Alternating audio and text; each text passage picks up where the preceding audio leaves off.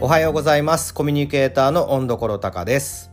この番組は渡る世間はネタばかりをテーマに日常の中からエンターテインメントを発掘してお届けしております。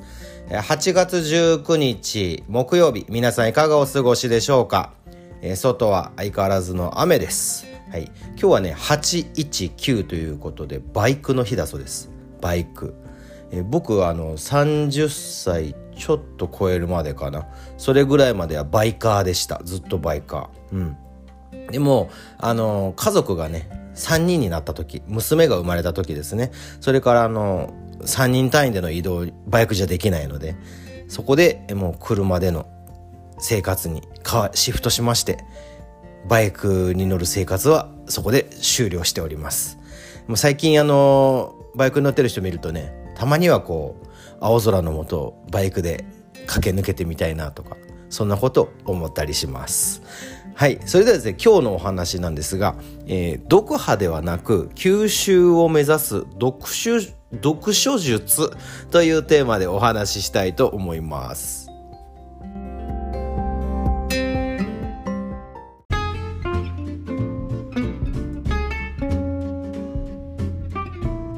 はい、ということでね、今日は読書に関するお話なんですけど、皆さん、皆さん、読書しゃれましでしょうか？読書。本、好きですか？僕ね、本好きなんですよ。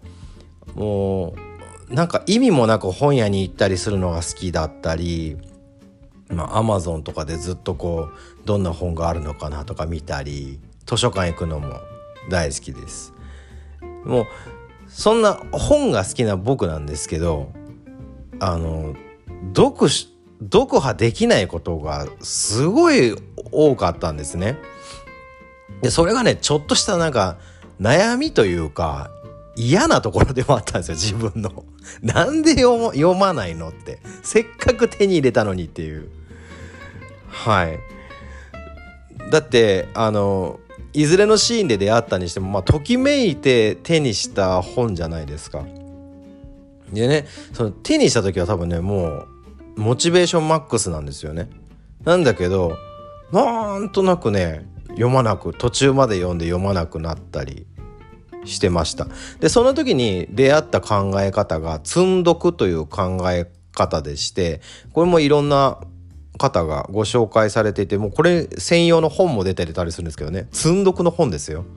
はい。そういう本も出てたりするんですけどまあそれによって僕一回まあ救われたなという面はありました。要はその全部読み切るだけが読書じゃなくて買ってそれを置いておく積んでおくのも結局その本ってデザインされてるじゃないですか。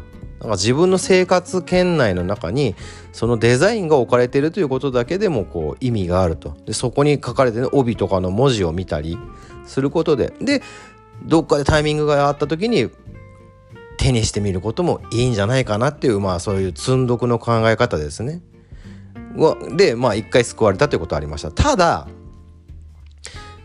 まあ近年僕が読むのはえー、小説はほとんど読まないですね。村上春樹さんのなんかやあの新作が出たりしたらちょっと読んだりするんですけど、えー、ほぼビジネス書家自己啓発本関連が多いですね。やっぱ面白いですそういうのが。自分が今目指そうとかしてる方向にねこう道しるべになってくれるようなそういう本に触れたいなという時期ですね今はね。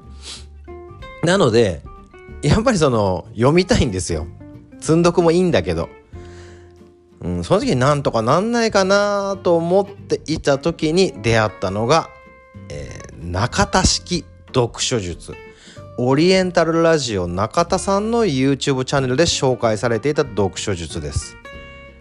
これはねあの目から鱗耳からえー鱗。思いつかなかったんですけど。もうね素晴らしいですよ。今んとこその読書術を身につけてから何冊いったんかな？3冊やってみたんですけど確実にものになってますね。以前よりも。うん。でその読書術については、えー、ちょっとこれ概要欄っていうのかな？そこにも URL も貼っときますので実際中田さんの読書術の動画見ていただくのが一番なんですけど、まあ、ここでちょっと簡単に、まあ、どんなもんなのかなっていうのをご紹介したいと思います。えー、まずですね、えー、これですねテーマは読破じゃないんですよ。読破。読み切ることじゃないの。吸収することなんですね。これすごい言葉ですよ。語彙がないですね僕ね。すごい言葉ですよ。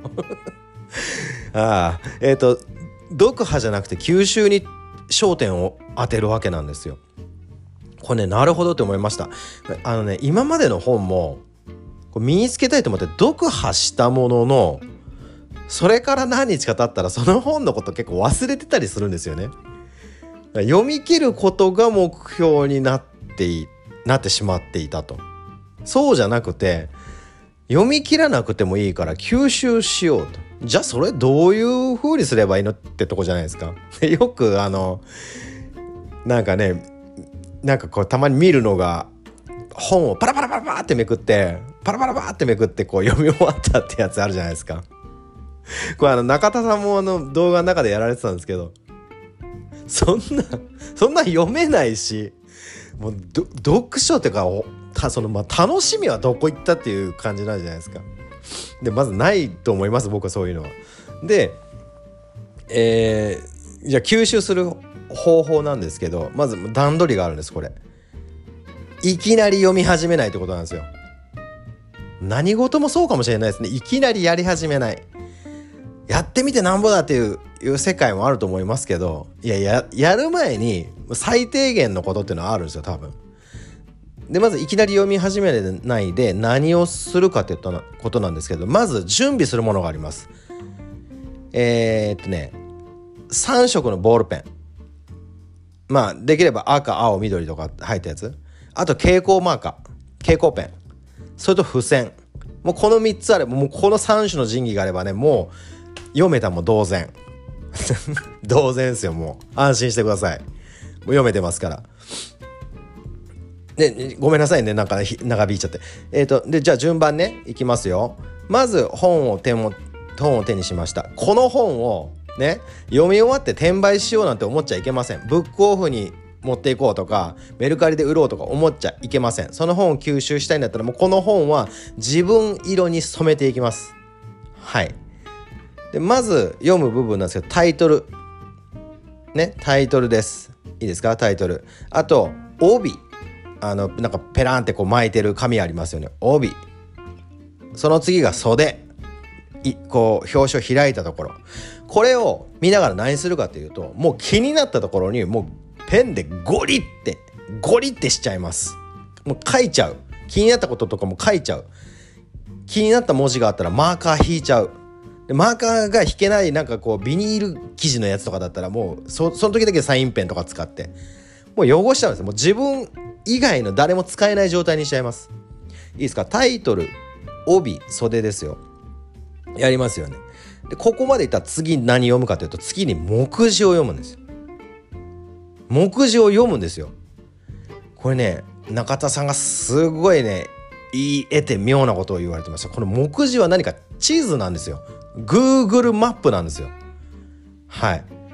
なので結局そのまず地図見て出かけるじゃないですか。でもまあ最近だとまあスマホの Google マップにねあの目目的地設定してそれに連れてってもらうじゃないですか。もうそういうのがないと結構難しいですよね目的地にたどり着くのって。なので地図の意味合いを持つまず目次を読むわけなんですよ。まずは読むんですよ。タイトル、帯、袖、もうこれ書き込みながらペンでマーカーでピュッて引きながら気になったとこね。その次目次を読むと。ふむふむなるほどこういうこと書いてんのかって。その目次の次何読むと思います？はじめにを読むんですよ。はじめにを読む。これも一緒で線引いていくんですよ。線引いたりも書き込みしていく。ではじめの次はじめにの次第一章じゃないですか次。じゃないんですよ。ここ。はじめの2の次に読むのは終わりにです。なぜかというと作者が本当に伝えたいと思うことって結構ここに出てたりすると。ねそこで線を引いたりしていく。なんで今までタイトル帯袖、えー、目次初めに終わりにって読んできたじゃないですかそこでもう一回目次に戻るんですよそうするとそうすると今まで線を引いたりしてきたところってまあ気になる部分とか重要な部分あなんかこの言葉よく出てくるなってあるじゃないですか。そういう重要な部分が目次に出てるんですよ。あれこの言葉って。あれこの表現とか。あれここ気になるなとかいうところが出てきます。その目次に読みたいとか読むべきだろうというところをもうマークマーカーで線引いていくんですよ。ジャッジャッジャッと。そしてその線を引いたところを読んでいくんです。最初から読むんじゃなくて。もうねこうするとねこの読み出すまでの段階で大体ね自分の頭の中は整理されてるんですよ。はい。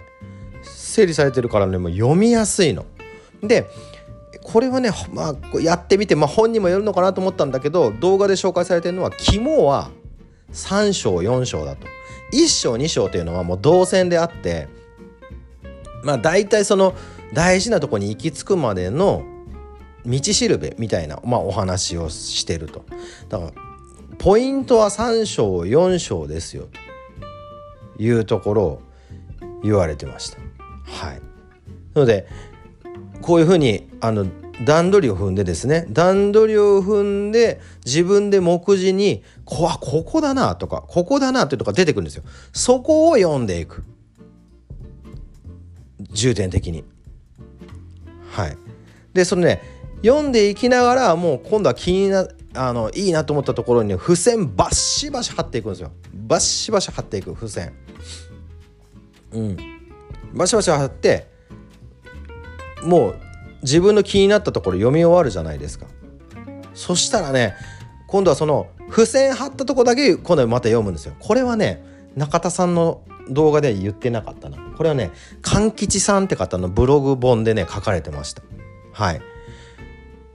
とにかく付箋を貼ったところだけを今度は読み直してみて今度はそのその中でもここ大事だなって思うところに僕はね持ってるのはね大きい付箋があるんですよ。もう何センチあるのかな？えーと、正方形のやつで 5, 5センチ四方ぐらいの大きい付箋ベタって貼ってそこにもうね大事だと思う言葉を書き込んじゃいます。その作業が終わったらもうこれ読破はしてないですよね。全部は読み終わってないけど終わり。完璧。多分これでその本の言いたいことはほぼほぼつかめてます。そしてその後が多分大事なんですよ。人間ってインプットを入れるだけだと多分ね消えていくんですね。特に僕みたいに記憶力の悪い人間はねどんどん消えていくんですよ。大事なのがアウトプットなんですよね。はい。で僕はこれややった後にブログに落とし込んでます。まだそんなに記事数書いてないですけどブログに落とし込む。ね読破ではなく吸収をしたらブログに落とし込むことでアウトプット完了する。そして第1のアウトプットが済むでしょ。で第2のアウトプットはそのそれ以降の、まあ、文章術だとかいろいろこう実際にやっていくことに役立てていく。その役立てる時に今度はもう自分のブログを見ちゃえばいいわけなんですよ。まとめてるんで自分が。あこうだったなとかこうだったなとか。ね。そのことで吸収ができるということなんですよ。でここでね読んでないページもったいなくないって思う方もいるかもしれません。その場合はそれこそ積んどくしとけばいいんですよもう。積んどくしといて気になったり時間が空いた時にペラペラペラってめくればいいです。で僕これやってみたんですけど結局自分がマーカー引いてあこれだなって思ったところでほぼほぼ言い切ってましたね。いろいろなことは。はい。なのでもうこの読書術をすることでねあのその読み切れないなとかせっかく語られるという悩みは消えちゃうと思いますので皆さんも是非これ一度一冊ね試してみてください。はい。そうすれば世界が変わるかもしれません。ということで今日はね、えー、読破ではなく吸収を目指す読書術ということでお話ししました。はい。それでは今日も楽しくて愉快な一日をお過ごしください。温どころたかでした。さよなら。